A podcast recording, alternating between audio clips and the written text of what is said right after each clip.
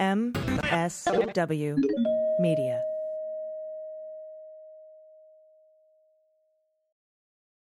Welcome to Teacher Quit Talk. I'm Miss Redacted. And I'm Mrs. Frazzled. Every week we explore the teacher exodus to find out what, if anything, could get these educators back in the classroom. We've all had our moments where we thought, what the hell am I doing here? From burnout to bureaucracy to soul sucking stressors and creative dead ends. From recognizing when it was time to go to navigating feelings of guilt and regret afterwards, we're here to cut out the gaslighting and get real about what it means to leave teaching. We've got insights from former teachers from all over the country who have seen it all. So get ready to be disturbed. Join us on Teacher Quit Talk to laugh through the pain of the U.S. education system. We'll see you there.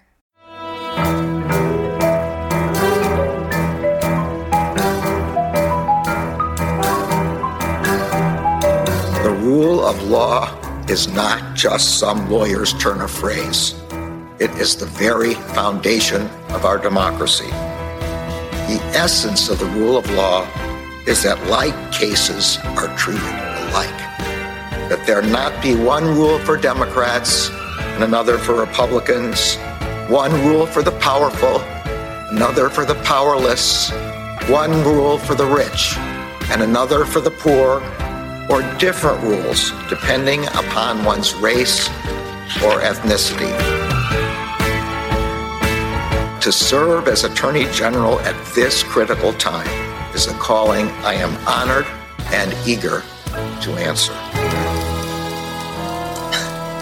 So, yeah, now it's cleanup on aisle 45 time. And for a long while yet, it is going to be cleanup on aisle 45. Hi, everybody. Welcome to this week's episode, episode 14 of Cleanup on Aisle 45. I can hear my colleague, Andrew Torrez, sighing in the background. Uh, this is AG. Everyone, hello. Andrew, how are you? I, I didn't realize I was sighing. I was uh, pleased, as always, to be doing the show with you. This is our, our Earth Day episode, so I am uh, very excited about that. Yeah, I figured the reason that you were sighing was because we all sort of had to sit and watch those closing arguments by the defense today. And then the following many motions uh, to uh, for a mistrial that they made, which I am assuming is sort of the normal order of things. That the, the defense is always going to ask for a mistrial for various reasons at the end of the trial. Um, I don't know that the defense always asks for a mistrial. I mean, it's sort of worth it. It, it, it certainly that comes up a lot. Um, if I would say if you were very, very comfortable uh, in thinking that you know you'd put on an awfully good case in this trial, you, you probably wouldn't be angling for a mistrial. Um, it's worth explaining, right? A a mistrial is literally, you know, the Simpsons bad court thingy. And what happens is it's like the first trial never happened and you get a do over, right? There's no, it, it double jeopardy doesn't attach. Uh, it's not like it is an acquittal. You get no affirmative rights out of it. It's generally thought to help the defense because you've got to put the case on a second time. Um, sometimes, uh, witnesses that did a good job for you the first time around do a less good job the second time around. Sometimes witnesses are unavailable. Um, and generally, you know, if, uh, if, if there are circumstances that lead to a mistrial that, you know, that can be, um, uh, that can cause a prosecutor to sort of rethink the case. Uh, but in any event, please, please continue. uh, well, I mean, let's look at my I, I, took a few notes here on these uh, finishing things uh, because it, it, struck me as weird. Now, uh, uh, some of the things that the defense brought up was that uh, there was a 98% blood ox level. So he couldn't have been asphyxiated. But then he went on to say, but they pumped oxygen into his body at the hospital. And I'm like, well, then that would account for the 98% blood oxygen, wouldn't it? Like, would you just discount your own remarks. It was it, weird. It there was a lot that felt disconnected in the defense closing arguments because remember that 98% uh, also contradicts their alt cause of uh, you know George Floyd asphyxiated from uh, inhaling carbon monoxide, right? Um, and there was a dispute by and among the experts on that. It, it, it I mean, nothing I saw today changed what you and I have been saying for two weeks here, which is the prosecution seems exceptionally competent and focused. This is how you bring this kind of case. This is how you prove it before a jury. And uh, the defense has lacked uh, a, a a coherent and cohesive theory of the case as to why we're here right? Um, and and we have mentioned that by comparison to you know other cases that um, have have had strong evidence against a uh, a particular criminal defendant, but um, uh, you know where where juries have uh, have come back not guilty. Um, seems like that's going to be tough to do in this case, mm. and I, I, I hope I'm not being overly optimistic on that. Obviously, I don't think so. I, uh, Josh Campbell was in the courtroom, uh, you know, a reporter for CNN, former FBI guy, and he was he was giving some color commentary on what was going on with the jury while the defense was presenting their closing arguments. That's that's Chauvin's lawyers. Yep. And Josh Campbell said that the, the jury looked annoyed with what with what the defense was saying. We can't see the jury on the camera on the t- in the TV camera. So, uh, but he did he did mention that, uh, especially when the defense started talking about chocolate chip cookies. Uh, in a murder trial, uh, and and the, the the reason they brought up chocolate chip cookies. And by the way, if you were a grown adult fucking person and you're sitting there in the jury, and the lawyer is like, well, let's take, for example, chocolate chip cookies. Chocolate chip cookies have a recipe. There are ingredients to chocolate chip cookies. If you leave out one of those ingredients, you no longer have chocolate chip cookies. This is like the law. The laws have elements.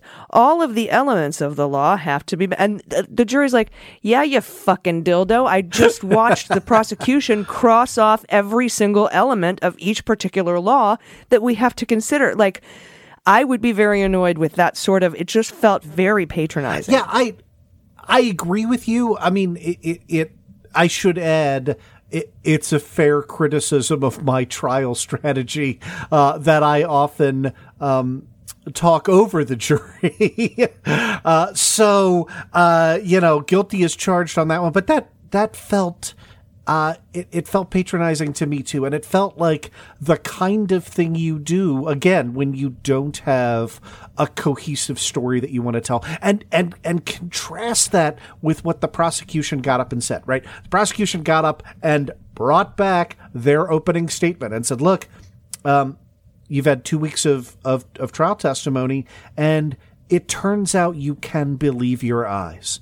You watched the murder of George Floyd, you know that that went on for nine and a half minutes. You know it wasn't necessary. You saw it on the screen, and nothing that came up over this past two weeks should lead you to think, oh, there's some secret law trick or this or that that makes you feel any differently.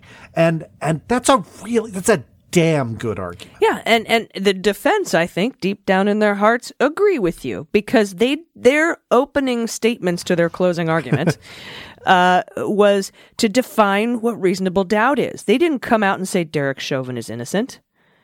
They came out and started defining reasonable doubt. And I thought that that was extremely noteworthy. I couldn't agree more.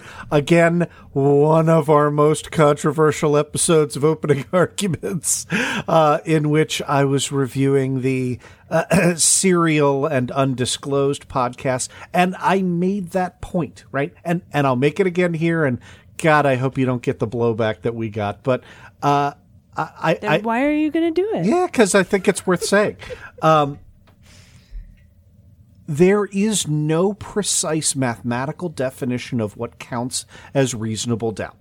Reasonable doubt can, is legally permissible, right? For it just to be, I don't know, that wasn't enough for me. Okay. But I will tell you in my review, and again, I'm not a criminal lawyer or whatever, but like I have, I've not had anybody point me to a criminal case in which uh, a defendant uh, is uh, found not guilty, and the reason is reasonable doubt, and there isn't some kind of compelling alternative narrative for what happened, right? And that alternative narrative could be I don't know, you haven't ruled out that somebody committed this, somebody else committed this crime. Or, I don't know, you haven't ruled out the fact that, um, some of the evidence might have been fabricated, right? Like in the O.J. Simpson case, right? Like the the the the way that Alan Dershowitz, God help us, uh, uh, characterized that case was uh, the cops framed a guilty man, right? Um, and if you think the cops framed a guilty man, you should say that that's reasonable doubt, right? Like that that there were right there were stories, there were narratives, there were reasons to draw a conclusion. And and here, if you're a juror, like I mean, I put yourself in that in that in that jury room right now. Like, what's your argument, right? What is at the outset uh, that the defense was going to throw a whole bunch of stuff at the wall and see what stuck. Um, I don't think the drug stuff stuck. I don't think the you know tailpipe stuff stuck. I don't think the heart condition stuff stuck. Uh, I thought it was incredibly effective uh, seeing the graph of the you know seventeen thousand two hundred days that that George Floyd lived with all these conditions. You know what makes today different than than the rest of those. So, um, yeah, and um, I wanted to ask you a little bit about these motions mm. for mistrial because the defense called for a mistrial based on uh, the rebuttal of one thing, the rebuttal of prosecution saying the defense, you know, the, because the prosecution got up and used the word shaded, shaded the truth. Uh, they used the word nonsense, uh, and that they were basically making up stories, which they did. Uh, but the judge said he sustained objections to those and it had been adequately addressed. Okay, cool. Next argument. Then the defense says Events over the past weekend that a congressperson made threats against the sanctity of the jury process, threatening and intimidating them, saying that if there wasn't a guilty verdict, there'd be quote unquote problems. And since the jury wasn't continually told to stay away from media and hasn't been sequestered, there's a probability that the jury has seen those comments and heard those comments. And one juror lives in Brooklyn Center. And then there was a little argument about that being true. And then uh, said, I just think the sum total of this trial happening in public context and with the profound media attention, this case has made its way into fictional television, he said. I was advised of two television shows that specifically involved references to this case. He didn't mention the shows or the context. Yeah, I know. Uh, I wanted to find out who the. And he said the were. jury has been bombarded with elements of this case. It's impossible to stay away from. Uh, and the judge says I, I told him not to watch the news. I don't know what to tell you. I told him not to watch the news. I explicitly told him. Yeah, but what about the TV shows? That's why I asked the jury to be sequestered, and that's why I'm moving for mistrial because of the profound media attention. On and on. This is about what Maxine Waters had said. Yeah. over the weekend. So, so, so let's deal with both of those, right? And the same standard is going to apply, and that is: is there a serious procedural error that results in an inability to do justice. And if that sounds kind of vague and flexibly to you, uh, it should. Um, a, a trial judge's opinion uh, as to whether to grant a mistrial is entitled to deference on appeal for precisely those reasons, right? And so, right, you can think about um, what uh, you know what kind of irregularities uh, during an argument um, you know would definitely lead to a mistrial right like um, every episode of Perry Mason um, but but you know like suppose you have um, a piece of evidence that has been excluded. And the classic example of this would be, you know, you have a con- you have a signed confession, um, and uh, but it was produced under duress. There were no, there was no reading of the Miranda rights. The judge says, no, no, no, that confession is staying the hell out. And then, you know, in the heat of cross examination, uh, you know, the, the, the defendant is on the stand. By the way, Derek Chauvin did not take the stand here, but defendant is on the stand, uh, and says, you know, uh, I, I definitely didn't do it. And, and, the, you know, the prosecution is like, well, that's not what you said in your confession, is it? Right. Well, at that point, no instruction from the judge is going to be sufficient to cure that prejudice, right? That's, yeah, of course, that's done and over mistrial, right? Saying they shaded the truth or that kind of, st- I could swear on the show, but still that kind of stuff happens all the time. That's garden variety. That's nonsense. Yeah, and the, the judge said, "Hey," and I wish the judge had not said this, but the judge said, "Hey, I give you that what Congressman, I give you that Congressman Waters may have given you something on appeal to overturn this whole case." But what does the prosecution say? And I'm like, what, what, what, what? Um, that was weird. But what the prosecution said is, hey, we can't allow vague statements like this to be used uh, on appeal. If there's an exact statement, we need some kind of declaration. I'm sure Mr. Nelson could do that if he thinks it's appropriate. I don't know the context of Waters' statement. I don't know what TV shows he's even referring to. I don't think we can muddy the record without very specific evidence and without any sort of specific um, offer of proof in the record or evidence that is particular to this jury and that they were influenced in any particular way, I think this motion should be denied. And the judge said, "Yep, that motion denied." Yeah.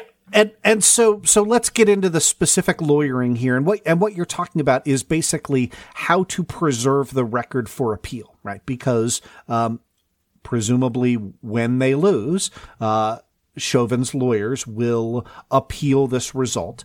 Um, and one of the bases, therefore, will be, oh, um, the the jury was impermissibly tainted uh, by outside media, and and here, all right, Maxine Waters. I pulled up the article. Right, said on Saturday night. This is we're recording this on Monday that protesters should quote stay on the street and quote get more confrontational if Derek Chauvin is acquitted. Okay. Um, I agree 100% with the judge's remarks in this case, uh, that that's not an appropriate thing for a sitting U.S. congressperson to say right? It's a totally appropriate thing for us to say, right? Like, yeah, in media, you want to say like, "Hey, man, get it." You know, it, this would be a travesty if Chauvin is acquitted, and get out there on the streets and protest. The judge said it was abhorrent, but the judge also said what the congressperson says doesn't matter. So he had he gave his personal opinion, which I don't think that that fucking matters a lick in this case. uh, I don't think she should have said that. Okay, fine. Thank you, sir. Thank you, Your Honor. But also said what a congressperson says doesn't matter. Uh, and he's right. That's right. And and and and and look, the state on appeal, right, defending this is going to have a pretty straightforward argument. And the argument is going to be there was a, a shit ton of press coverage, both pro and con, about this case from the outset. Every single person knew about it. Every single person was instructed. And if your thought process is that this jury is swayed by media, then, you know, th- then, then, then from the start, right, you should have objected to the entirety of the trial, right? Like that, then Yeah, nothing. too makes late. sense. Yeah. Too little, too late. And, and if you're going to do that, if they're going to overturn a conviction based on what a congressperson said, then you're going to have to review every single case where Congress people had something to say publicly that might have tainted a jury or a president or a vice president uh, or any other news for that matter. It's just not. I, it, in my opinion, it's just not going to happen. So I I, I agree, and and uh, but but I, I do want to give voice to the the argument because you can tweak the hypothetical and instantly see right the, the distinction, um, and that is the Roger Stone trial. Donald Trump goes on television and says, I don't know if any jury finds Roger Stone guilty. Like, I, I sure wouldn't want to be those people, right? Like, you know, and, and very plainly says, like, if you're a, a MAGA supporting American, it's your, and you're on that jury, it's your duty to acquit Roger Stone, right? That that would be grounds for a mistrial, right? That would be communications from the president of the United States to a sitting jury that that is designed to alter the out the outcome of the case. The question is, is what Maxine Waters said, which uh, again, No, yeah, and, and, was that and a no, that's why I communication say to the jury? if you if you grant an appeal and overturn the conviction based on what Maxine Waters says, you're going to open up a whole gaggle of appeals on previous shit that Trump said about certain stuff that doesn't rise to the occasion. So that I, that was just me Yep. saying it's, no, it's no, no, just no, not yeah, going to happen. No, I, I agree with I agree with that. I was trying to make it clear, like, look, it it there are ways to taint the jury pool. I just oh. think that the argument is is not good in this case. So Auntie Maxine did not. and uh, we, uh, do you think that in one minute you could tell us what a Blakely waiver is? yes, I can do that super quickly. So um, Minnesota, uh, like the U.S. federal government has sentencing guidelines. These are basically a matrix, and you get like the number of your offense in the row, and then the column is your criminal history, and it sharply curtails um, the discretion that the judge has to to impose a sentence greater than what's in the box. Okay, and what's in the box? What's in the box? Yeah, exactly. So what's in the box on Murder 3, for example, is around 86 months, right? About eight years. Um, the prosecution has said they intend, uh, particularly on Murder 3, if it comes back Murder 2, it's going to be 20 plus years. It's going to be a lot. But, but the prosecution has said uh, they in, intend uh, to file for aggravating factors, right? And to seek uh, an upward departure from the sentencing guidelines. Um, and so you have, as the defendant, the right to put that proof back before the jury on aggravating factors, right? So to ask the jury, hey, uh, does this meet the statutory criteria for deviating from the sentencing guidelines and deviating upward sentencing me more harshly? Um, a Blakely waiver is when a criminal defendant says, I voluntarily waive my right to go before the jury and I will instead let the judge decide whether those factors have been met. And no surprise, Chauvin wants to do that here. Yeah. Right. The jury's not going to help him on that. no, and I lied. I do have one more Oh. uh, question. Done. Uh, there, there are th- three charges here, right? Second degree uh, murder, third degree murder, second degree manslaughter. Correct. Is that right? Yeah. And they can be found. He can be found guilty on all three, and all three have numbers in the box that you can decide how many uh, years they're going to do. Now, is it the judge's dis- decision to uh, as to whether or not the defendant serves those charge uh, those years consecutively or uh, concurrently? Because like if you have a, a 10 years on the higher charge and a 6 years on the lower charge that doesn't mean 16 years automatically right? He could just say 10 because the 6 is subsumed into that 10 we saw it a lot in the mueller case. Yep. And um, in a in in a normal case involving sentencing guidelines, um, you you have some argument back and forth over uh, that computation. Here, uh, it is only the top line offense. Uh, uh, uh, Chauvin is only going to be sentenced for the top line offense because the others are lesser included offenses. They stem out of the same common core nucleus of operative facts.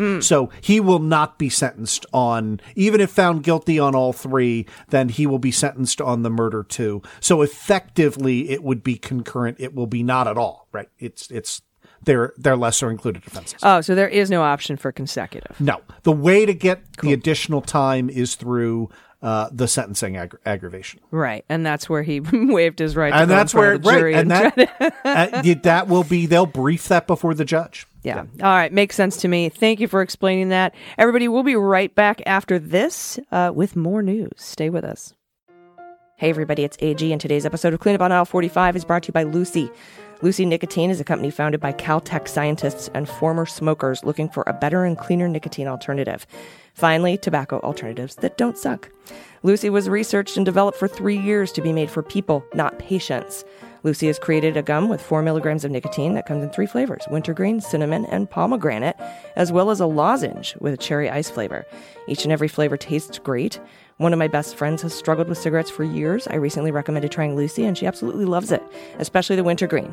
It's 2021. Get rid of your cigarettes, unplug your vape, throw out your dip, and get some Lucy nicotine gum or lozenges. This is the real deal. A subscription to Lucy comes directly to your door each month. It's simple. You don't have to leave your house because Lucy has delivery down. Cleanup on Aisle 45 listeners go to lucy.co and use promo code cleanup to get 20% off all the products on your first order, including gum or lozenges. That's lucy.co and use promo code cleanup at checkout. Also, I have to give this disclaimer warning this product contains nicotine derived from tobacco. Nicotine is an addictive chemical. Go to lucy.co and be sure to use that promo code cleanup. Everyone, welcome back. So, cleaning up on aisle 45 has a lot of different components to it. Uh, you've got to undo the previous guy's policies. A lot with, you know, remember the old meme, I unfuck this, unfuck these things, unfuck that.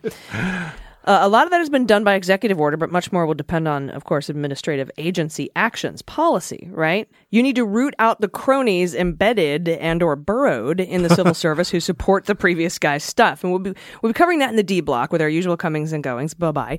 Uh, but then the hard part is actually making progress, issuing your own rules, generating regulations and policy and standard operating procedure and findings going forward. And today, we're going to talk about climate change because it's Earth Day. yeah. On Friday, we learned that uh, Secretary of the Interior Deb Haaland revoked a series of Trump administration orders that promoted fossil fuel development on public lands and waters and issued a separate directive that prioritizes climate change in agency decisions. What a what a what a welcome uh, uh, departure for that. Haaland said, "quote." From day one, President Biden was clear that we must take a whole of government approach to tackle the climate crisis, strengthen the economy, and address environmental justice. End of quote. And I look, we're going to delve into it. I think it's pretty clear that the Biden administration is not just talking the talk, but walking the walk on climate change. Yes, so far. And and the new orders that he has issued revoke First, the former guy's directives that facilitated coal, oil, and gas leasing on federal lands as part of what Trump called U.S. energy dominance. yeah, extreme. Uh, number two, uh, rescinded uh, the former guy's administrative order intended to increase oil drilling in Alaska's National Petroleum Reserve. And three, rescinded a 2017 order that in turn revoked an Obama era moratorium on federal coal reserve sales, meaning that moratorium goes back into effect. So somebody did it, Obama blocked it, Trump unblocked it, Biden's reblocking it. Yes, that, that's kind of what's happening. No, that, that that's exactly right. And um and look, like the first two are pretty straightforward, right? Like Republicans want more and cheaper leasing of fossil fuels on federal lands, and sensible people want less. Um, but but I I want to talk about that third one for a second, and not just because it's an undoing of an undoing of right, like um, but but. I really think it shows that this administration is willing to spend political capital on this fight. And and look, like that's what we've asked for, right? Yep. That that is the progressive position opposite Joe Biden. Hey, show us that you believe that, you know, in the uh, words of the bulletin of the atomic scientists, like it's a hundred seconds to midnight, right? Like we're terrified of impending climate change, um, and rightly so. So, um, let's talk about the strategic coal reserve for just a second. It it's it's not like a giant like Scrooge McDuck vault full of coal, right? Like it's land, right? It's land that we think has coal on it. And so the idea when this was created in, I don't know, 1895 was that if we ran out or if the market squeezed us out or whatever, we'd have coal independence, right? Because the federal government owns a lot of land with a ton of coal buried beneath it. How much? 473 billion tons of coal. Um, that's a what lot. What do you get? nice. Yeah. Uh, outstanding uh, 16 tons reference there. Uh, thank you. Uh, thank you because I owe my soul to the company store. indeed. so, um, estimates are that maybe like a little over half of that is actually mineable. Um, but look, the key thing is people have to actually want to mine this coal. And right now, um, given that natural gas is way cheaper to produce, even among big coal producers, almost nobody actually wants these leasing rights, right? So, But what about the clean coal? Can't we wash the coal? Like Trump said, we just wash the coal. Um, I seem to recall that when the moratorium first went into effect in 2016, Republicans freaked the hell out. They called it a war on coal by Democrats and, you know, implied we were selling out our energy independence to China or something. I mean, it was absolutely oh, war on coal, coal in the ground, unmined coal. That for some reason they think you it, you just magically comes up out of the ground. We just wash it a little bit, clean coal. Yeah. So uh turns out none of that was correct, right? Um and and look like key point, right? The moratorium was issued in 2016, right? Like we're not this is we're not talking about uh a a a long history of having done something positive. Um reinstating that moratorium though is really important because nobody has done any fact finding on the coal leases pursuant to the strategic coal reserve in 40 years, right? Like, I don't even know. I tried to find out. And what that means is like the terms of those leases haven't changed since the 1970s. And like, we kind of know a hell of a lot more now about the environment than we did in the 1970s, right? So, so look, it, it's crucial that we have a moratorium. Um, had the election gone a different way in 2016, then uh, then then then I think right the purpose of a moratorium is to then conduct fact finding and see No. yeah. Like like what what the implications are here. And that's what we're that's what the Biden administration is putting back into place. So this is something that look like they're going to take a huge hit. It we cannot say right away that this moratorium is going to make the environment better, right? But it's an important thing that you have to do behind the scenes. Um, and even though this plays into the right wing's narrative, like I, I love the fact that the Biden administration is like, all right, bring it. Yeah. Yeah, bring it is is kind of pretty much there. That was kind it kind of is reminiscent of you know when he, when he was like, "Oh, you don't think I can fire you? I can fire you. You gonna sue me? I'll pay it. Bring it." Remember? Yep. I mean, we talked about that in the comings and goings section, but uh, as it, uh, it's, I should note here, right, that the Department of the Interior continues to review proposals for oil, gas, coal, and renewable energy development on public lands and waters. It's just that now the environmental impact number isn't going to be set to zero. Right. according to according to PBS, environmental groups praised the orders and promised to work with Secretary Haaland to ensure the Interior Department decisions are guided by science. They guided me with science uh, and consider respect for indigenous communities, wildlife, outdoor recreation, and other uses. And that you know that's what Democrats do. Yep. And and look, um, part of Sec- uh, Secretary Haaland's uh, analysis was that this was a whole of government issue. Interior, right, covers federally owned lands, right? And more than 25% of all U.S. greenhouse gas emissions originate on public lands, right? And leasing on those lands. So that's a pretty significant component of, of our greenhouse gas emissions. Um, and those same environmental groups have argued that um, we can not only stop doing bad stuff, right, uh, but that we can use natural lands uh, to restore natural carbon sinks that take carbon out of the atmosphere, um, to deploy clean energy solutions, uh, and re- actually reduce existing emissions rather than just not getting as worse. So, you know, it's a big deal. yeah, it's not just you know like when I took up over some uh, writing customer service guidelines in the government. Uh, the the the current thing that I, I walked into their their their policy was basically don't be a dick, right?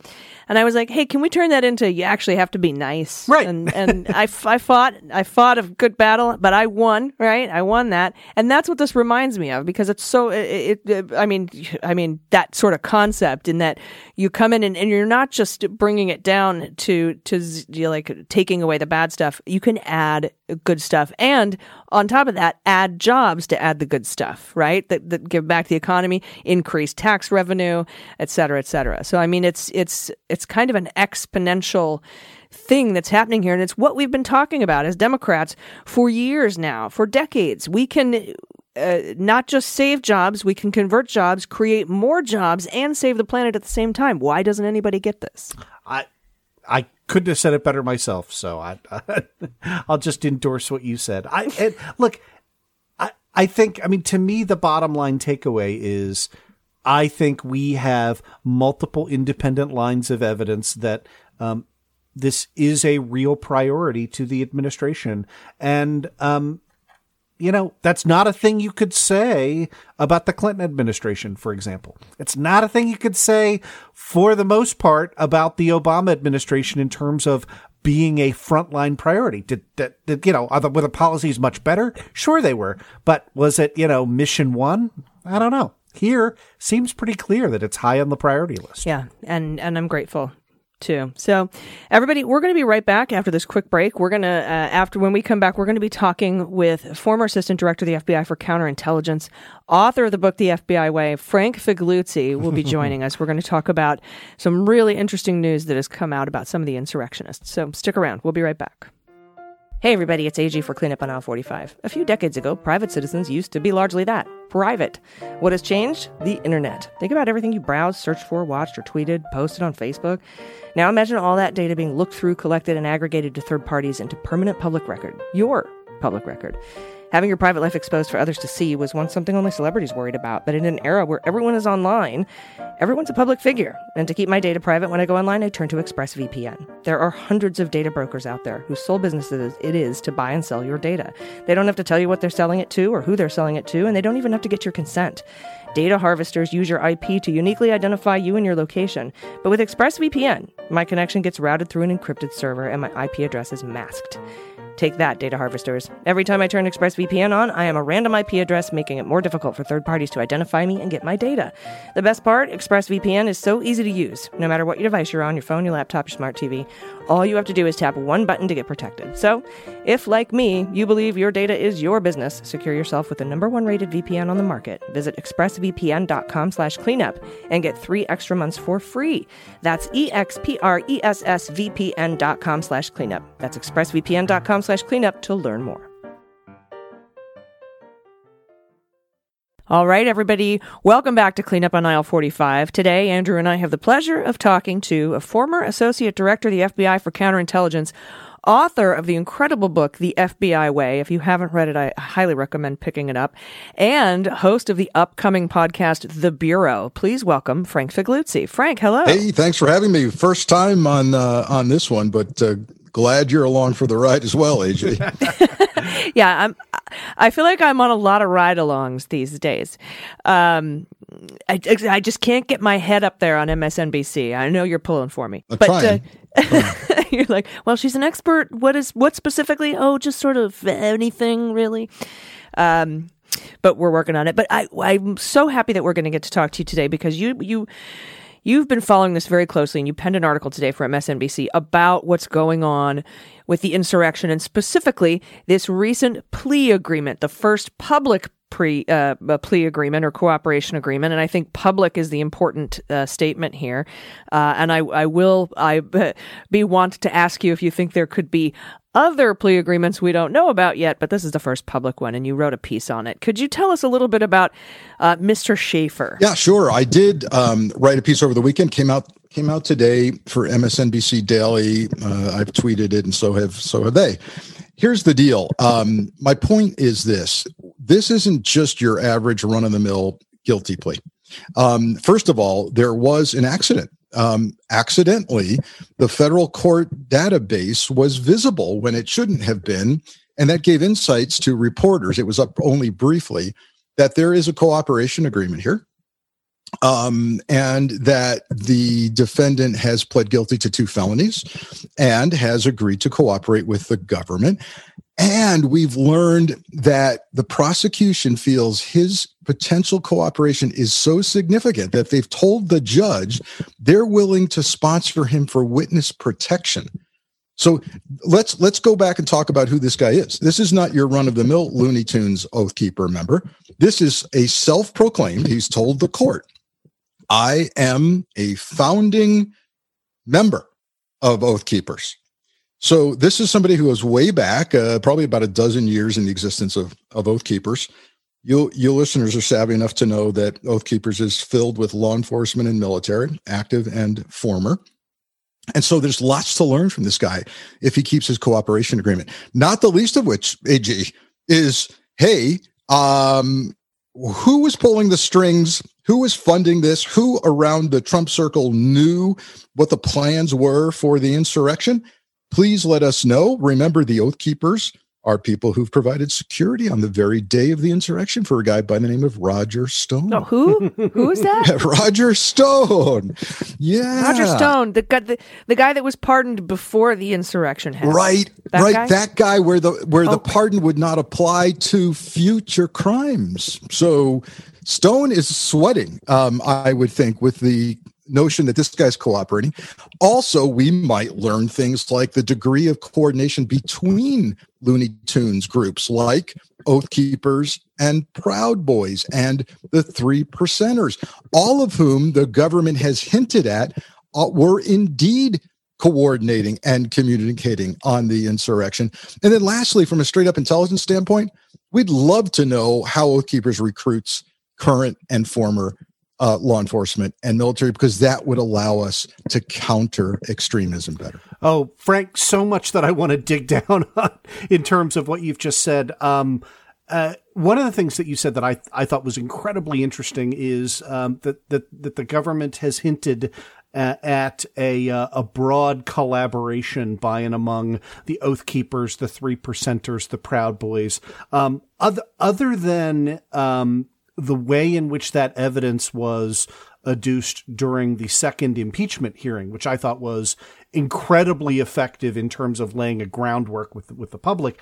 Um, it, it, do, you mean that there's additional evidence that's come to light uh, that that DOJ is looking into that from a prosecutorial standpoint? Yes, indeed. In fact, in, in today's column, I, I include a link to that evidence pre- presented by prosecutors already in court documents.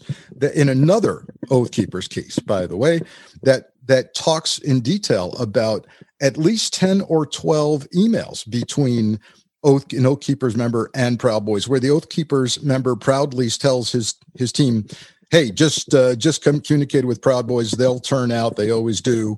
And they're talking specifically about January 6th. So, um, absolutely, the government has evidence of coordination. That's that's the Kelly Meggs case. That's correct. Yep. Yeah, and and and sketch out a little bit what what.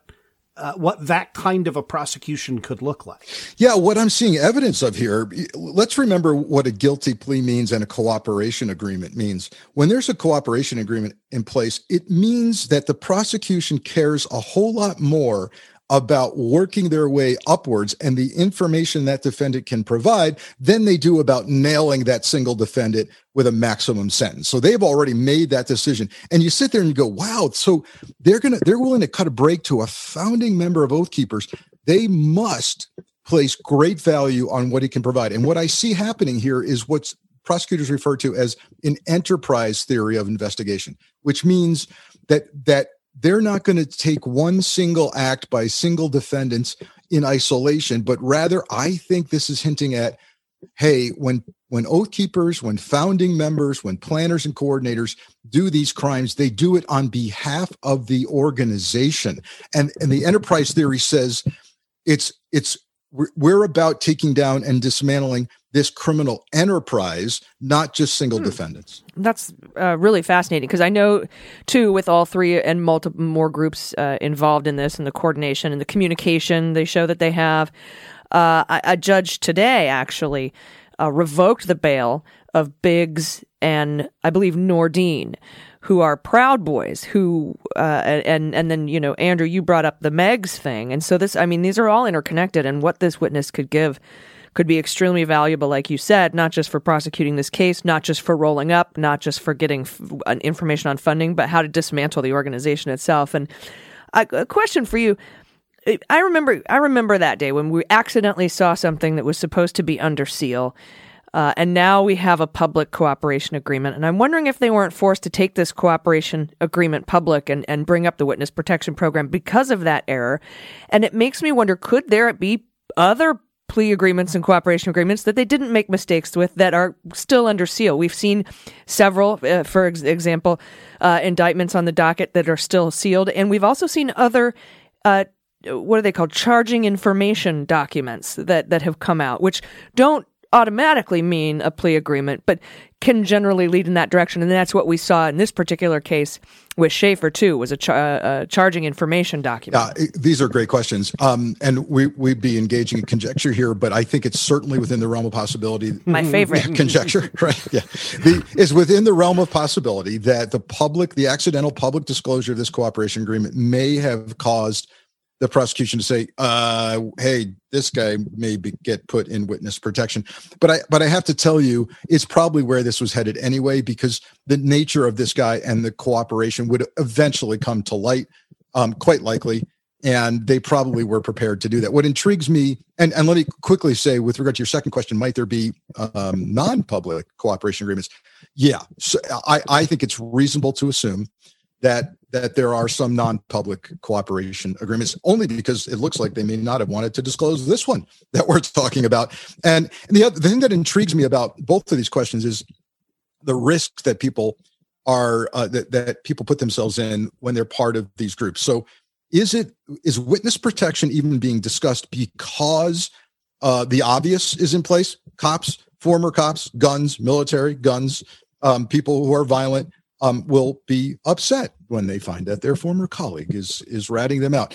That's obvious, but is there more to it? Is there the possibility that people in power with a whole lot to lose um, will be very incensed if he has information to provide about their involvement? I think all of this may play into it. Don't forget, Roger Stone himself is someone who's on, who's been documented as threatening um, someone. Um, la, he will kill your dog, and will kill yeah, your dog.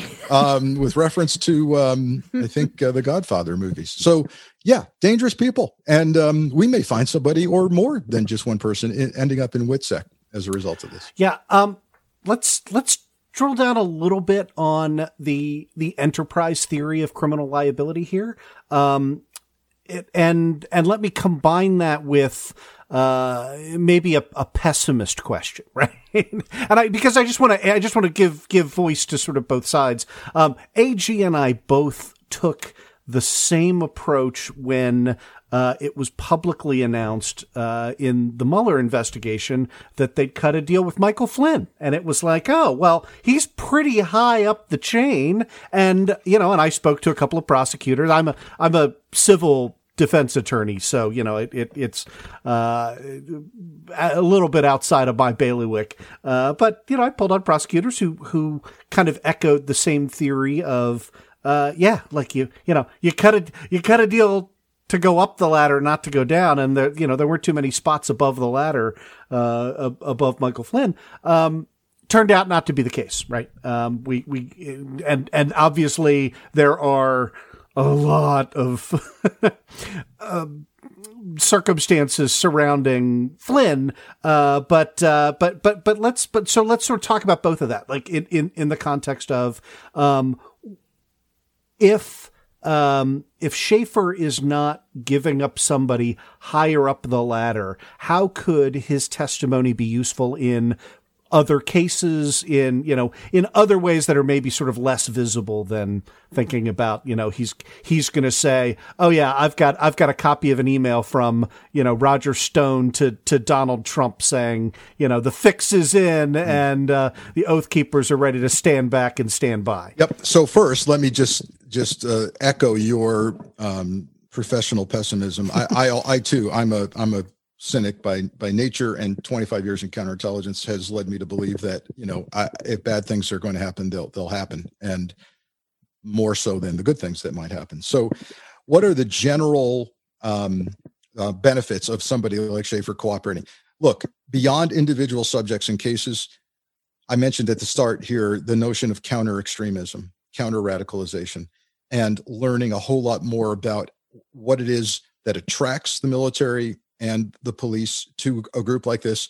But even more importantly, if he can give up names and places, who is in active duty military, who is in active duty law enforcement, what departments or units are more prone to this than others? Give us places, give us names. Um, this is tremendous uh, intelligence value. And that alone in my opinion, would constitute a, a cooperation agreement. Mm-hmm. Yeah, that's sort of what I was thinking at first, especially with the witness protection thing. I'm like, not trying to protect him from higher ups. They're trying to protect him from other oath keepers, three percenters, proud boys, and and also the intelligence, like you said, that he could hand over on these groups, how they're formed, who's recruiting, who's funding.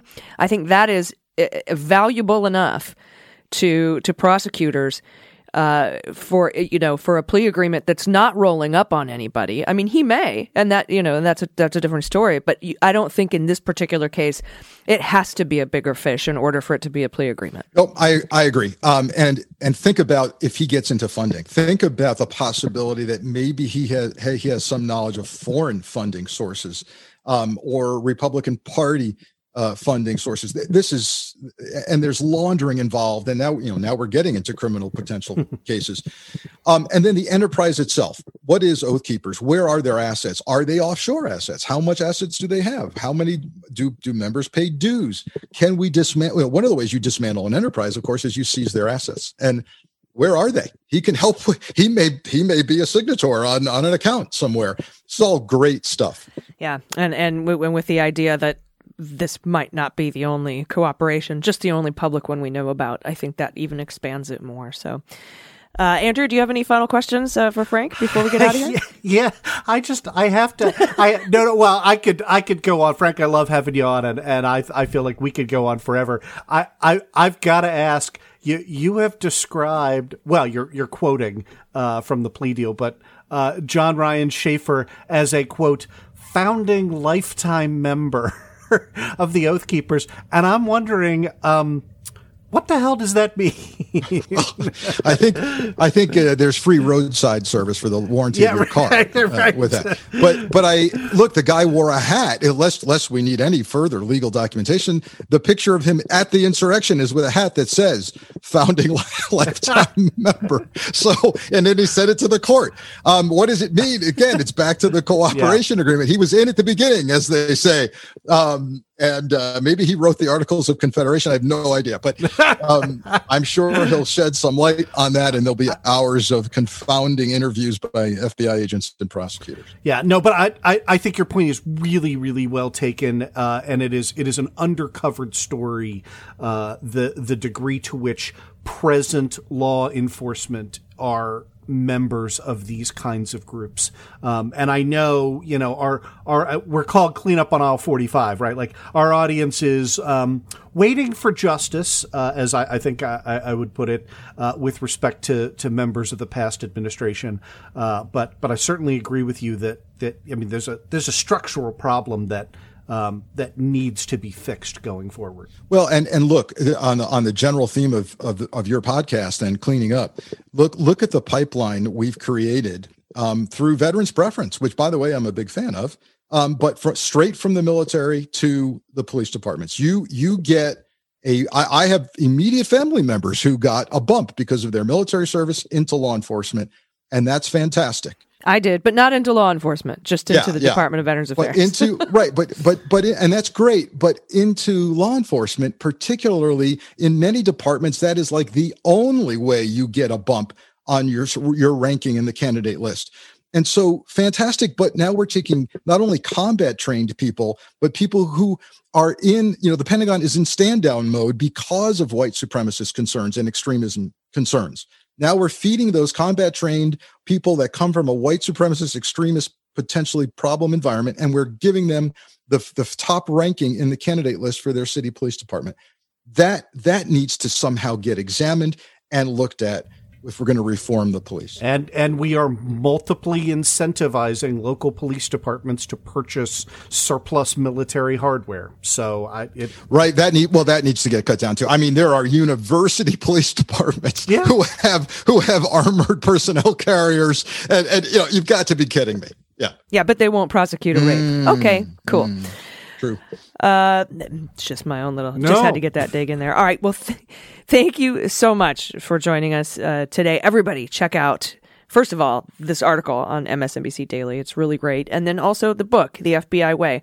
And I have to tell you, it's not just about the FBI, it actually has so much information in there about how to run a business, how to uh, manage a project. Uh, it's, it, it applies to so many things and, and I really, really recommend you take a uh, take a listen to it. I, I do all my audiobooks. Get that book, and then of course teaser. You have a new podcast coming out called The Bureau, which I, I'm really excited to hear. And so uh, everybody, thank you so much. Uh, let's see if I get this right. Former assistant director to the FBI for counterintelligence. Did I get it? You got that right. And uh, yeah, coming coming to a podcast platform near you, launching next month.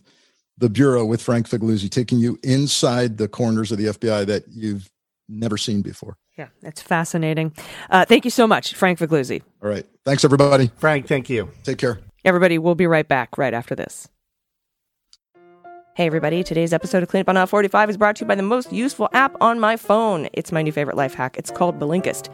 Sometimes finding the time to read or work on personal development can be very tricky when you're extremely busy, but Blinkist is designed to solve that problem. Blinkist is a unique app that works on your phone, tablet, or web browser. It takes the best key takeaways, that need to know crucial information from thousands of nonfiction books, and condenses it into just 15 minutes so you can read that or listen to that. Most successful people are known to be voracious readers, and Blinkist has made made for busy people. It's they who want to get the main points of a book quickly and start using the information right away. And with its audio feature, Blinkist make it, makes it easy to finish a book while driving or working out. 12 million people are using Blinkist right now. It has a massive and growing library from self help, business, health, and history. Blinkist has the latest titles from bestsellers as well as the classic nonfiction titles you always meant to get to but never had time. I like it because in 15 minutes I get the main points and it helps me evaluate which books I want to read in full later. I've recently read Fire and Fury, as you know, Inside the Trump White House by Michelle Wolf and uh, it was fascinating and terrifying, like the show Westworld, but with incompetence. with Blinkist, you get unlimited access to read or listen to a massive library of condensed books, nonfiction books, all the books you want, for one low price. Right now, for a limited time, Blinkist has a special offer just for our audience. Go to Blinkist.com slash cleanup, try it free for seven days, and you'll save 25% off on your new subscription. That's Blinkist, B-L-I-N-K-I-S-T dot com slash cleanup to start your seven-day trial for free. And you also save 25% off, but only when you sign up at Blinkist.com slash cleanup. And welcome back to Cleanup on Aisle 45. That was a fantastic interview with Frank. I uh, that was that was so much fun. Uh, but now we've got to get to our favorite segment, comings and goings. yes. And uh, let's start off with some arrivals. Ooh, right? Arriving. The most welcome of which is the fact that Joe Biden has formally submitted his first 10 judicial nominees nine to the federal bench and one to the D.C. Superior Court. That's the D.C. State Trial Court. My personal favorite here is what I had predicted. I had put beans on this. Judge Kat- uh, Ketanji Brown Jackson has been nominated to fill Merrick Garland's seat on the U.S. Court of Appeals for the D.C. Circuit, teeing her up right? I mean, this tees her up because he he made a promise. The the the DC circuit is uh, the minor leagues to the Supremes, uh, and she is absolutely a rock star. Love to see this. Um, we actually broke down all of these picks in depth, if you don't mind the plug, on episode 478 of Opening Arguments. You should be listening to all three of our collective shows here.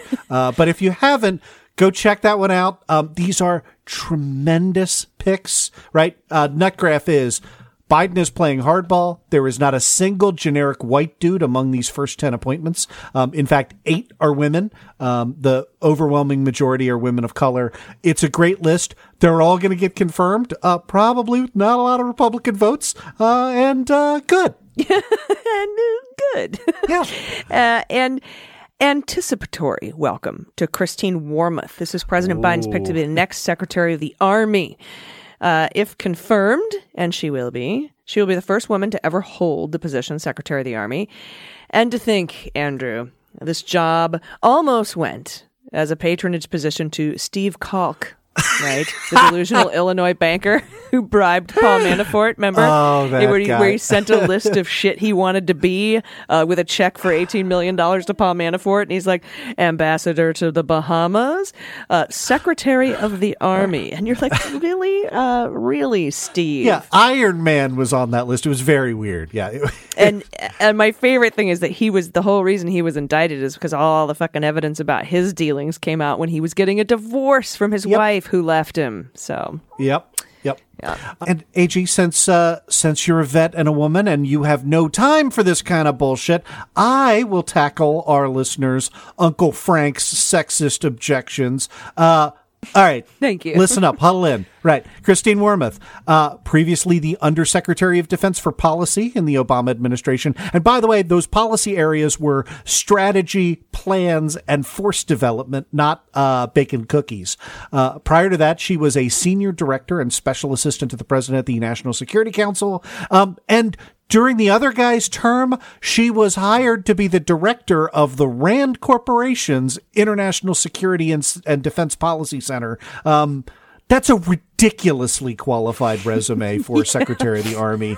Uh, and anybody who says otherwise uh, is just uh, sexist garbage. Yeah, I mean, what was Stephen Calk's resume? You know, I don't know. Uh, I was a, I'm a veteran and I worked at a bank. Now I run a bank. I loaned all of our reserves to, to Paul Manafort. yeah, a quarter of our profit. And that kind of judgment, yeah. yeah. Oh, God, that guy. Uh, oh. And finishing up our warm welcomes, Biden also announced that Susanna Blume has been picked as the department's director of cost assessment and program evaluation, and Gil Cisneros has been chosen for Undersecretary of Defense, Personnel, and Readiness. Uh, welcome aboard. So th- those are our arrivals. Uh, now we get to turn to the equally fun goings. Our first.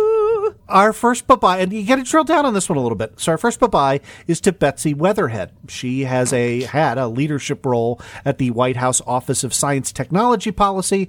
Uh, she was brought on board by a Trump political appointee, Kevin Droegemeier, and yes, her responsibilities at the Office of Science Technology Policy. Okay. Uh, go ahead, take a wild guess. Okay because I was going to make a joke. I'm like, I could hear the former guy saying, hmm, who should I nominate to be in charge of weather? How about Betsy Weatherhead? She sounds qualified. well, kind of. Yeah, she led the federal government's report on the effects of climate change. So you uh, you have successfully sussed out the mind of Donald J. Trump. I don't know if that deserves an award or a rubber room. But uh, there you go. Oh, 100%. Come on, Weatherhead, climate change, it's perfect. It's from Central Casting. Uh, we should note publicly.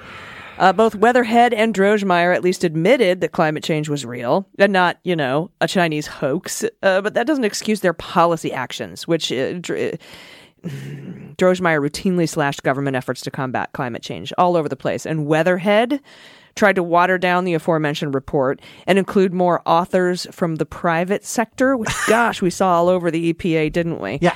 Pretty much the the the last thing the Trump administration needed, honestly. Yeah, no, that's right. Look, like here's the bottom line.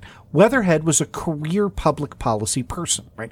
Biden could have kept her on. And in an administration that was not paying super close attention to these sorts of things, she might have slipped through the cracks, right? Like this is this does not you know, jump up and scream at you uh, of, you know, embedded bad actor. But this administration really does want a complete reversal on climate change. And that means replacing even the non crazy conservatives. So, uh, goodbye to you, Betsy Weatherhead. I can't believe you fired Weatherhead. She was perfect for climate change. I will never tire of you doing Trump on Weatherhead. it's my new memoir, Trump on Weatherhead. Just hours of me talking about how great Weatherhead is going to be on climate change. Uh, yeah, no, I think he's he's digging deep into these into these yeah. uh, uh, these employees and, and rooting out where science isn't being supported and where science doesn't support the authorship of these policies. It's really incredible. Uh, so happy Earth Day, everybody. And I know people are going to give me shit about April 21st being Earth Day, but I go back to the old song. It's April 21st, and everybody knows today is Earth Day. Merry Christmas, happy birthday to whoever's being born. So that's when I celebrate, but we should celebrate every day, honestly. All right, here's a weird one. Thanks to Ryan J. Riley, we have an investigative summary, number 21 TAC 061, documenting findings of misconduct by a then senior DOJ official for failing to appear on multiple occasions for interviews with the Office of the Inspector General. That's Horowitz. That's our good old, good old Inspector General Horowitz. After what the report describes as several unsuccessful attempts to schedule a voluntary interview with the official, the Office of the Inspector General instructed the official to appear for a compelled interview, and then that person decided to quit instead. Yeah, and and look, we should be clear here that even in the compulsory interview, right? That's what was pending. The official was told this is this is OIG required policy. Quote, neither the answers they provided nor any evidence gained by reason of those answers could be used against you in a criminal proceeding, right? That's blanket immunity. Um, eh, that's part of what the OIG has to do as part of its delegated authority in order to compel testimony from current DOJ employees. And they still decided to quit. So you draw your own conclusions. Yeah, and that doesn't mean that the Department of Justice can't open up a separate investigation, by the way. Uh, it all depends on who that person was. Ooh, beans on Tim Shea. Oh, you got beans on Tim Shea, huh? I was thinking uh, Tim Shea or maybe um, Clark, Yeah. Jeffrey Bossert Clark. Yeah, uh, he is all over the place in terms of, uh, you know, his fingerprints are all over the place in terms of, uh, you know, sleazy DOJ stuff. Tim, I, Tim just, you know, uh, having having seen his signature every time uh, Bill Barr needed somebody to come in and you know pinch hit for the latest round of terrible things being delegated uh, was was my uh, was my thought. But we we do we do not know, um, and and unless the DOJ opens up an investigation for independent reasons. We will never know because the OIG cannot compel or subpoena testimony from former DOJ employees, even if they resign in the middle of an investigation, which seems to be the case here. They can turn over, right? So you know, we'll we'll see. Um, but uh, this may this may stay like you know the mystery of the Bermuda Triangle here. but something. wasn't Biden trying to get it so that inspectors general could compel former government employees to to answer questions? I would need to go back to the statutory delegation of authority here, but I think that um, OIG has not been delegated that power outside of yeah. They haven't, but I think they want it. Oh, okay. And I think it's been brought up. um, That's got to pass Congress. this could be anyone working under McEntee. Remember that Mm. dickhead?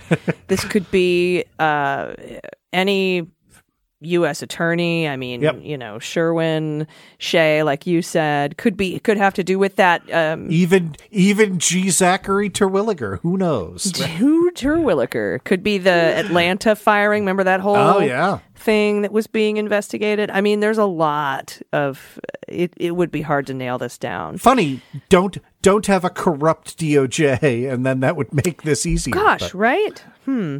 Interesting. Very interesting. All right, AG, I saved this one for last for you because it's the best. Oh, thank you. It's the best. Okay. So so yesterday we learned that Michael Ellis, general counsel for the National Security Agency, finally resigned after having been placed on administrative leave since January 20th, a date that you ought to recognize. Yeah. And and if the name Michael Ellis is familiar to you, and I, I can see you giggling already, it's because he's one of these 30 year old Devin Nunes groupies who, you know, deeply regret the racist and sexist stuff they said last week, right? They suck at their jobs and they keep falling upward, right? Ellis was the guy that was in charge of vetting Bolton's manuscript um, and was so incompetent that the most conservative judge on the U.S. District Court for the District of Columbia, that's Royce Lamberth, again, someone in front of whom I've argued and lost, uh, essentially said, well, uh, I would love to block publication of Bolton's manuscript, but um, since you did such a terrible job of vetting the confidential information, there's nothing I can do. Um, and that's that's all Ellis. That's on him. Mm. Yeah, and so so that guy, Nunes flunky as he is, bad at his job and proud of it, idiot, was of course promoted to general counsel at the NSA as soon as Trump lost the election, in order to embed him within the federal civil service. Something else you might recognize him from, and correct me if I'm wrong here, wasn't he the fella, the lawyer on the National Security Council, that hid all of the transcripts of the calls between the former guy and other leaders in that code word security system that we were talking about in the first impeachment? Indeed, he was. Uh, it yeah, his his resume is a, a rather impressive uh, list of uh, you know what's what of what not to do. Yeah, yeah, and and so Trump put him in the NSA. NSA revolted, right? Former NSA Yep. director Michael Hayden described Ellis as a really, really bad person and not good at all, unquote. uh, not the kind of language you typically hear from civil servants. And uh, Ellis stayed in limbo, right? On January 16th, Acting Defense Secretary Chris Miller ordered the NSA to install Ellis by 6 p.m., and they again refused. And when Biden assumed office, Nakasone accepted Ellis's appointment, but immediately put him on administrative leave pending the Inspector General inquiry into the circumstances of his appointment, knowing that it wouldn't go well. Ellis resigned last Friday. Now, this isn't the guy who we just mentioned, the mystery DOJ Yeah, no, character, because that that is the Department of Justice Inspector General. NSA over here would be what? The Pentagon Inspector General, right? Yep, yep, exactly Yeah, right. so- Yeah. So uh, separate separate IG inquiry, separate guy quitting in the middle Oh, of it before. wait, wait, wait, wait. Unless the DOJ Inspector General was doing an investigation into the code word classified system that all those things were stashed in. I still don't think so, right? Based on the timing, I I, I don't I don't think these these mesh, um, but it's worth looking at. But I think that uh, I, I think the timing is off. I feel when did when do you think this mystery DOJ person? Well, it was a DOJ person, so it wouldn't have been him. It- yeah, Yeah, no, exactly. no, DOJ So- official. Nope, Doesn't matter. Just wanted to make that clear. Yep. Anyhow, yeah, Ellis. Goodbye to you, but but there's still a little bit more, isn't there? That's right. Wait, there's more. Both Ellis and our friend Top Nunes flunky Kash Patel, Oh God, that guy. very familiar to Daily Beans and OA listeners, and under investigation for leaking classified information because that's what they do. Yeah. we don't know specifically what the probes are looking into, but Marcy Wheeler is covering that story over at her blog, emptywheel.net. Be sure to check that out because apparently uh, Ellis and Patel are both being investigated, or were both. one is, one isn't. Uh, maybe now they're still being investigated by the actual, not the, not the Inspector General, but Department of Justice for leaking information, Yep. classified information. That's what that's what Marcy says. So we're gonna try and get her uh, to come on the show, and uh, she is fantastic. So we'll uh, hopefully get to the bottom of this. But uh, but in the meantime, uh, goodbye to you. Bye bye. it's just so nice to say. Oh God. And there you and there you have it. That's that's our show for today for Earth Day. And um, uh, as always, I've uh, I always enjoy doing these with you, and uh, can't wait till we get to come back next week. Yes, we will see you all next week. This is AG signing off. And Andrew Torrez, bye bye. Cleanup on Aisle 45 is written and produced by Allison Gill and Andrew Torrez and is engineered and edited by Mackenzie Mazzell and Starburns Audio. Fact checking and research by Allison Gill and Andrew Torrez with quality assurance and media by Mueller She Wrote LLC. Branding design and logo by Starburns Audio and Joel Reeder with Moxie Design Studios. And our copy is written by Jesse Egan. Our music is written and recorded by Adam Orr and Christopher Hoffey, and our opening sequence was designed by Allison Gill and mixed by Mackenzie Mazzell and Starburns Audio. Follow us on Twitter at Aisle45Pod and listen wherever you get your podcasts.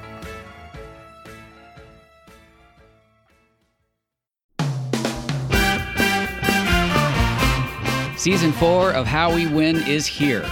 For the past four years, we've been making history in critical elections all over the country. And last year, we made history again by expanding our majority in the Senate, beating election denying Republicans in crucial state house races, and fighting back a non existent red wave. But the MAGA Republicans who plotted and pardoned the attempted overthrow of our government now control the House, thanks to gerrymandered maps and repressive anti voter laws. And the chaotic spectacle we've already seen shows us just how far they will go to seize power, dismantle our government, and take away our freedoms. So, the official podcast of The Persistence is back with season four. There's so much more important work ahead of us to fight for equity, justice, and our very democracy itself. We'll take you behind the lines and inside the rooms where it happens with strategy and inspiration from progressive changemakers all over the country. And we'll dig deep into the weekly news that matters most and what you can do about it with messaging and communications expert, co founder of Way to Win, and our new co host, Jennifer Fernandez Ancona. So join Steve and I every Wednesday for your weekly dose of inspiration, action, and hope. I'm Steve Pearson. And I'm Jennifer Fernandez Ancona. And, this, is how we win.